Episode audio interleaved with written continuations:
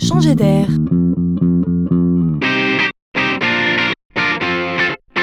C'est la chronique de Laurent Collen.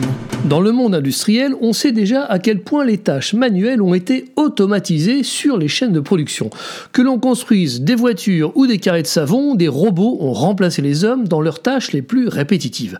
Ce mouvement ne date pas d'hier et se veut plus intense encore aujourd'hui. Et ce n'est pas prêt de s'arrêter les progrès en intelligence artificielle permettent aujourd'hui aux robots de s'attaquer à d'autres mondes comme celui des professions intellectuelles. C'est nouveau, ce n'était pas le cas avant.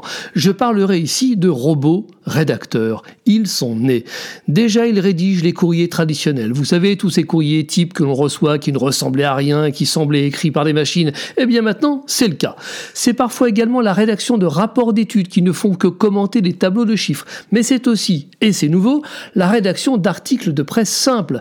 Sachez par exemple que pendant les Jeux olympiques de Rio, le Washington Post a fait rédiger par un robot près de 300 articles courts sur l'actualité de la compétition pour épauler son équipe de journalistes. C'est juste inimaginable. Et ce robot a même repris du service pour commenter les dernières élections aux États-Unis. Bon, c'est clair, le coup est parti.